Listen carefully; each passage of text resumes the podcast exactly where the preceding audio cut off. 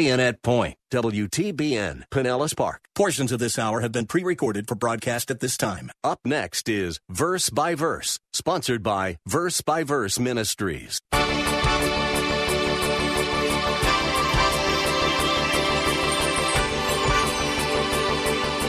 You need to believe it, and because I need, as, as one of your pastors, to warn you about the dangers of not believing in eternal security.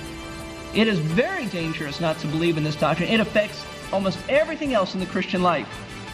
Doctrine is simply what we believe, and our behavior, prayers, thoughts, and conversations are not just influenced, but they are directed by what we believe. So, doctrine is not just a lot of esoteric discussion for theologians and university professors.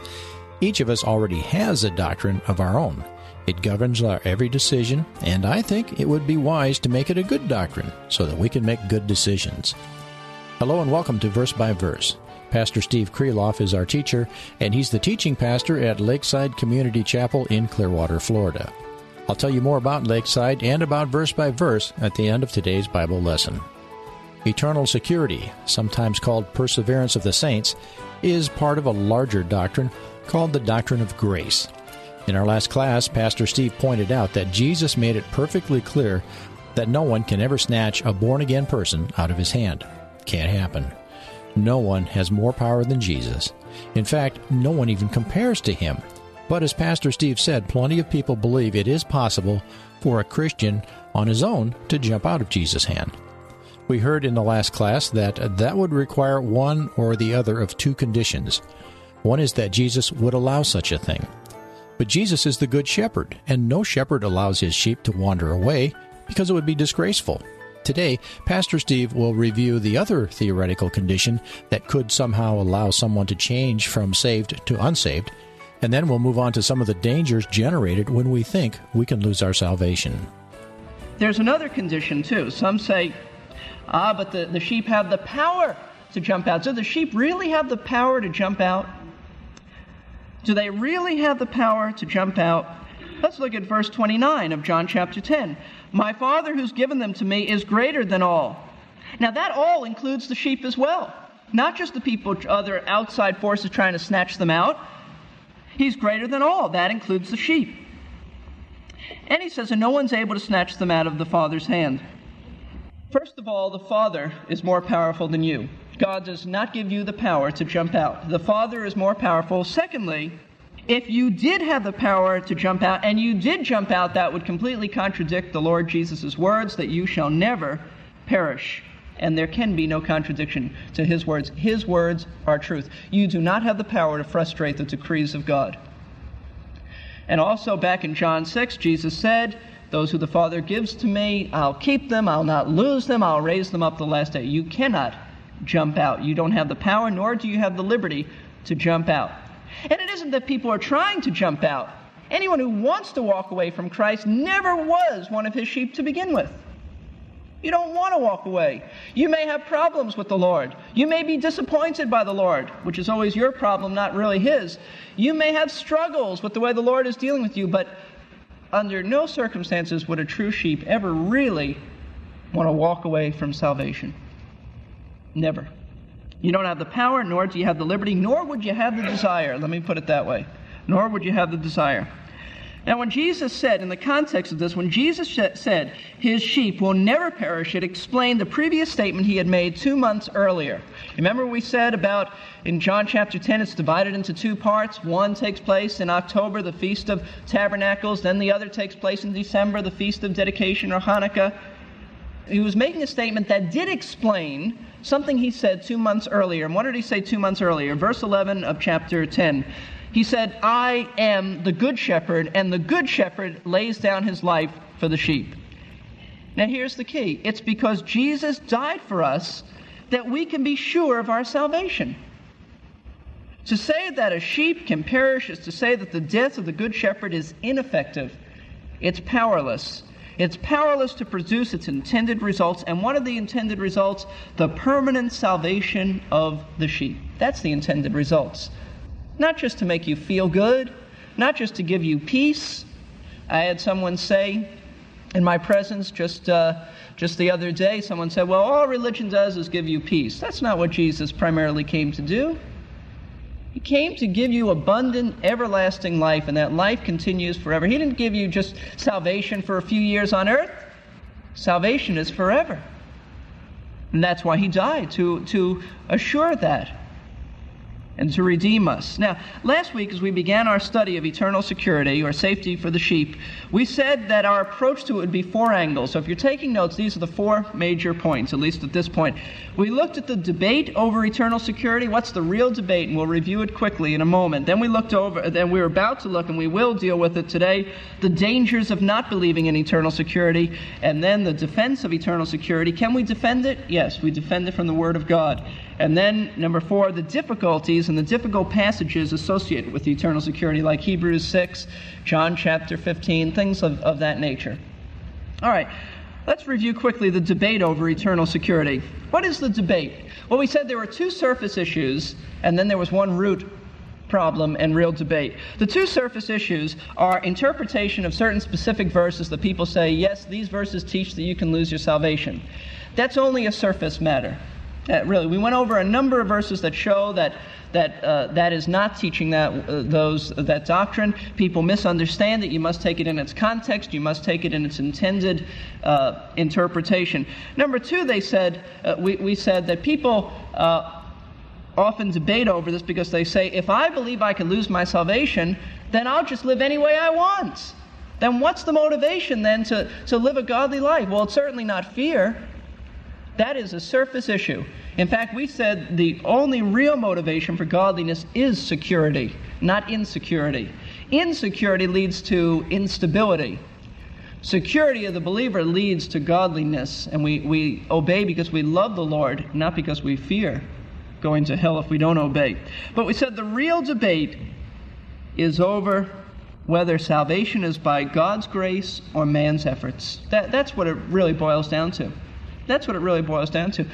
I'm saved by the grace of God and I'm kept by the grace of God. And if it were any other way, then it is not the grace of God. It is not the Lord cooperating with me. The Lord Jesus didn't come to help us get to heaven, He came to get us there.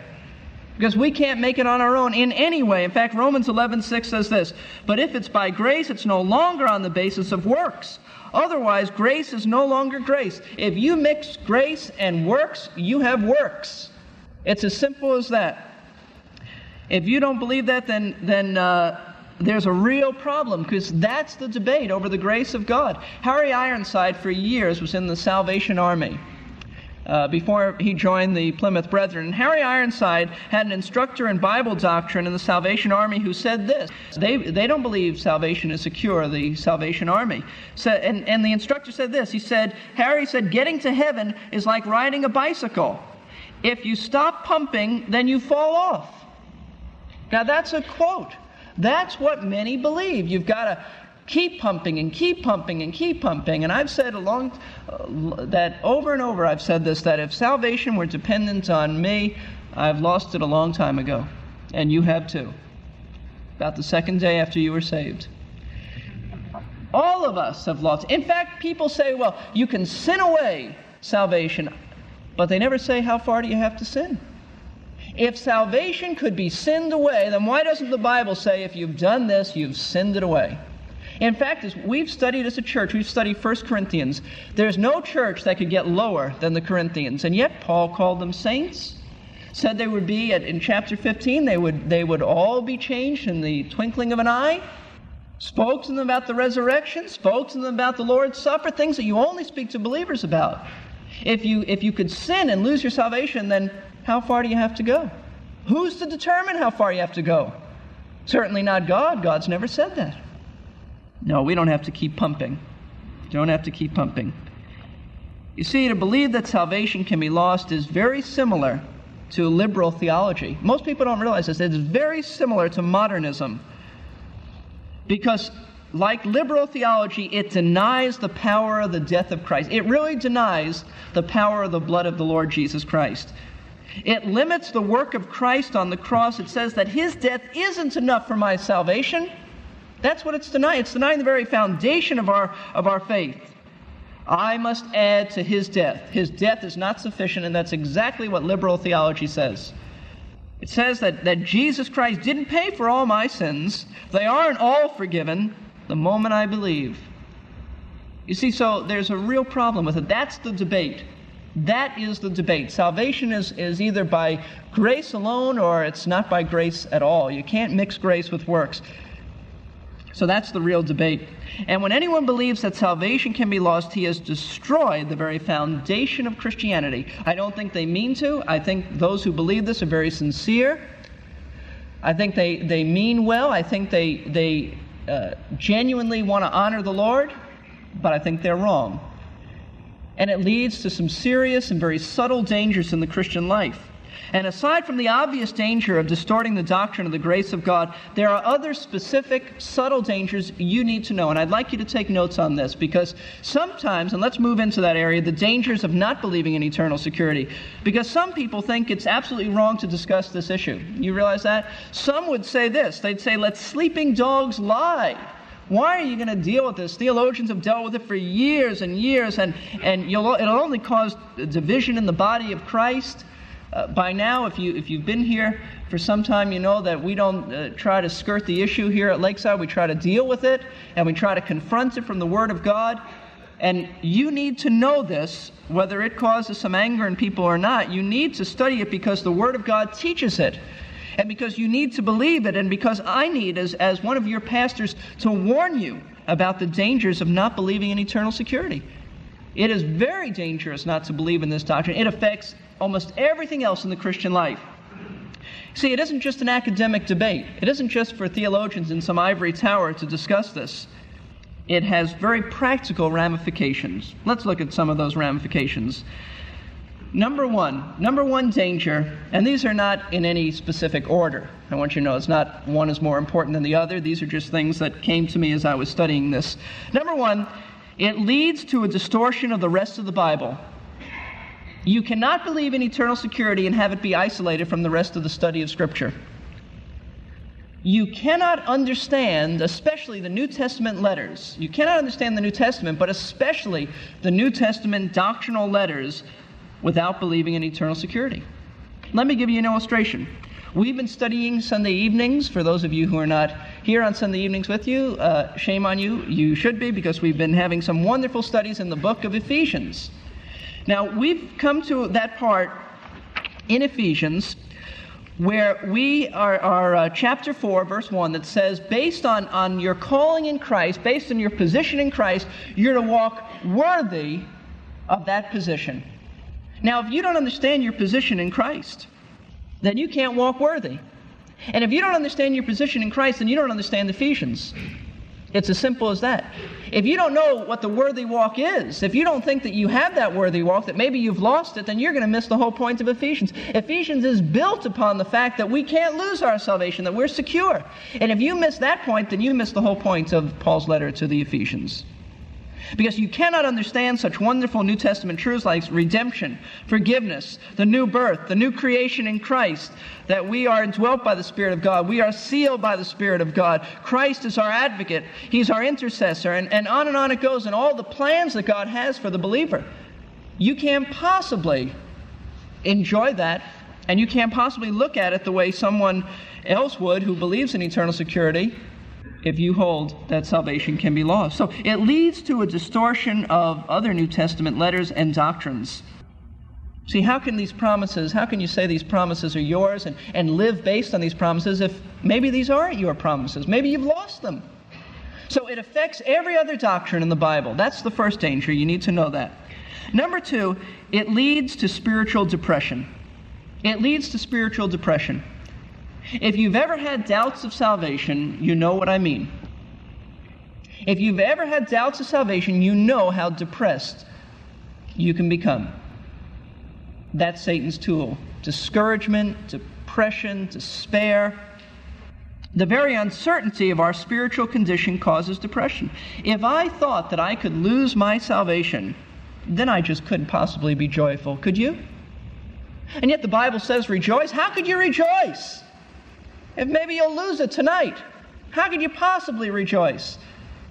1 John chapter 1, verse 4, John writes this. And these things, he says, we write, he's speaking about fellowship, so that our joy might be made complete. We're writing this, we want to be joyful, we want to be joyful, we want you to be joyful, and so forth. All of these things, we want you to have fellowship with the Father, our joy is complete. And then he concludes his, his book, his letter, 1 John chapter 5, verse 13. These things I have written to you, not just that you might have your joy complete. How do you have your joy complete? By verse 13, that you may believe in the name of the Son of God in order that you may know that you have eternal life. How is our joy made complete? So that you may know that you have eternal life. Joy comes by true knowledge, by security.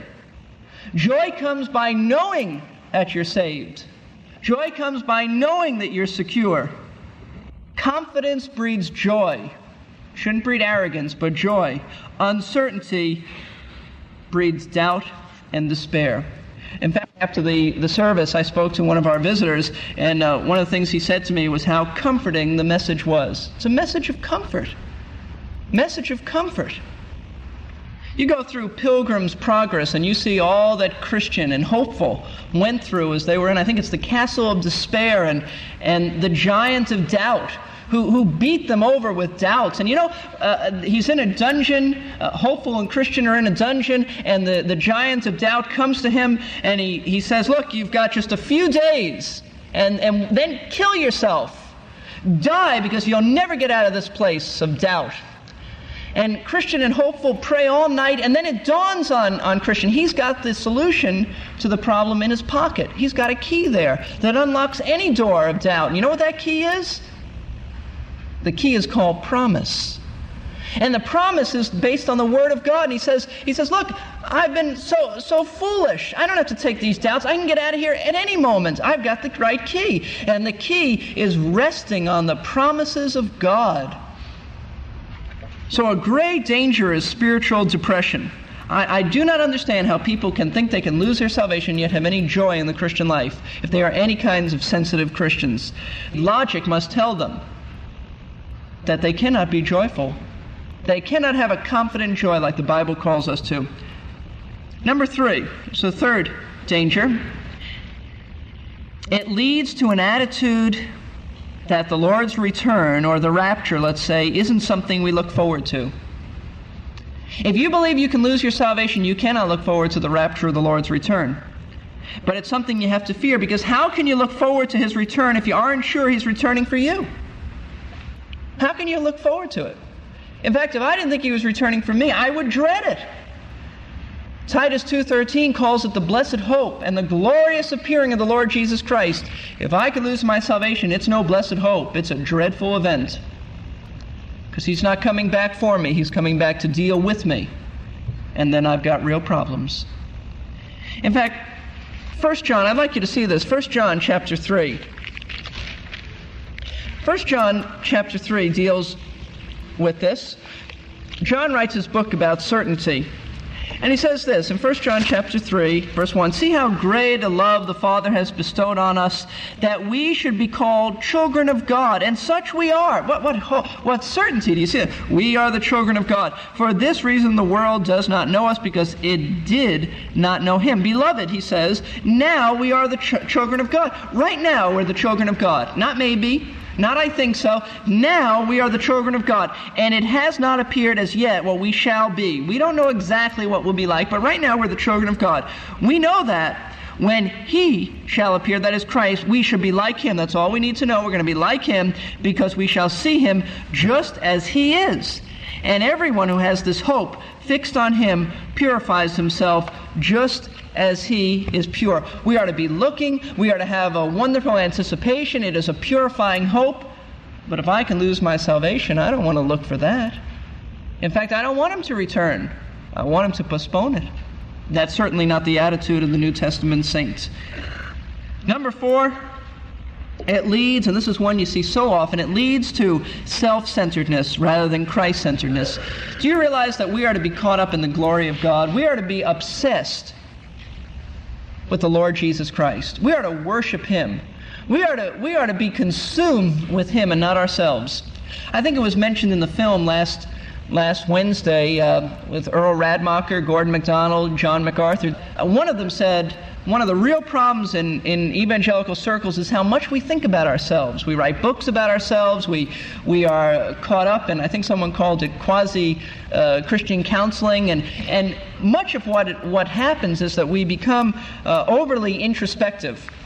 We become overly introspective and we are only thinking about ourselves and that's really a danger. That's really a danger. Now, what happens if you think you could lose your salvation, then who are you going to be focusing on? Certainly not the Lord. You're going to be focusing on yourself, your sin, comparing yourself with others, thinking about did, did I do this right? Did I do this wrong? Did, what's the problem here? It, everything is centered on you, and that's the wrong perspective.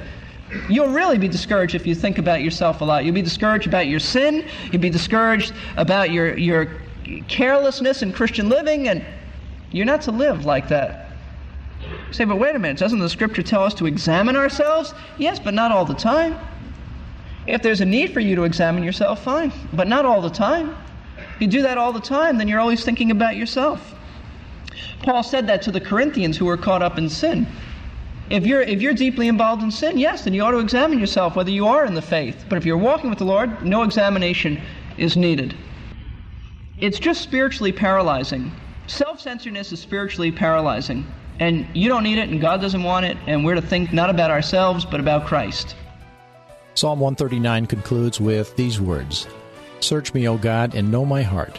Try me and know my thoughts, and see if there be any grievous way in me, and lead me in the way everlasting. As Pastor Steve mentioned, the Bible does tell us to examine ourselves, but we need to be careful that we don't focus on ourselves. The Bible says we are to focus on Jesus.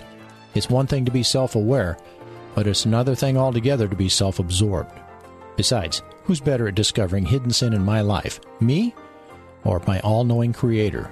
I'm pretty sure that He not only sees more of me than I can see, He will be far more honest with me than I am with Him, or with myself, for that matter. I'm glad you could join us today for Verse by Verse with Pastor Steve Kreloff of Lakeside Community Chapel in Clearwater, Florida. Pastor Steve has been the teaching pastor at Lakeside since 1981, and this series of Bible lessons on eternal security comes from one of his earliest message series. The tapes we digitized may be a little old and scratchy, but I believe the message is as clear and timeless now as it was in 1982. Our name, Verse by Verse, comes from Pastor Steve's expository or verse by verse teaching style. Normally, he proceeds one verse at a time through each book of the Bible. However, John chapter 10 deals a lot with eternal security, so we're spending some extra time on the subject. If you're in or near Clearwater, perhaps you'd like to visit Lakeside some Sunday. The address is 1893 Sunset Point Road in Clearwater. Lakeside's website has a wealth of information about the church and its various ministries. One of those ministries is Lakeside Christian School. Lakeside teaches kids K through 12 and is accredited by the Association of Christian Schools International and the Southern Association of Colleges and Schools. You can find links to the school's website at Lakeside Chapel's website, www.lakesidechapel.com. And if you want to find out more about Verse by Verse or listen to previous broadcasts, our web address is versebyverseradio.org. I'll give you those web addresses again lakesidechapel.com and versebyverseradio.org. And here's a phone number you might want to jot down. We make available CDs of Pastor Steve's messages. These CDs are the entire message uninterrupted by any announcements. If you'd like to request a disc, call 727 239 0306. Ask for message 7268 Dangers in Not Believing, Part 1. If you're calling outside regular office hours, just leave your name and a daytime phone number so we can call you back. That's 727 239 0306. This is Jerry Peterson. I'd like to encourage you to be here for the next verse by verse. Pastor Steve today shared with us four dangers that result from thinking we can lose our salvation. One danger is that it tends to distort our understanding of the rest of the Bible. Another is that we might become spiritually depressed. A third danger is that we might start to anticipate the Lord's return with dread rather than joy. And then we heard how we can become self centered as we focus on looking for unconfessed sin in our lives rather than being obsessed with Jesus. One Sunday on the way home from church, a little girl asked, Mommy, do you believe Jesus is coming back? Yes, said the mother. Soon? Yes. In a few minutes? Mm, possibly, replied the mom. Then the little girl said, Will you brush my hair? How do you anticipate Jesus' return? On the next verse by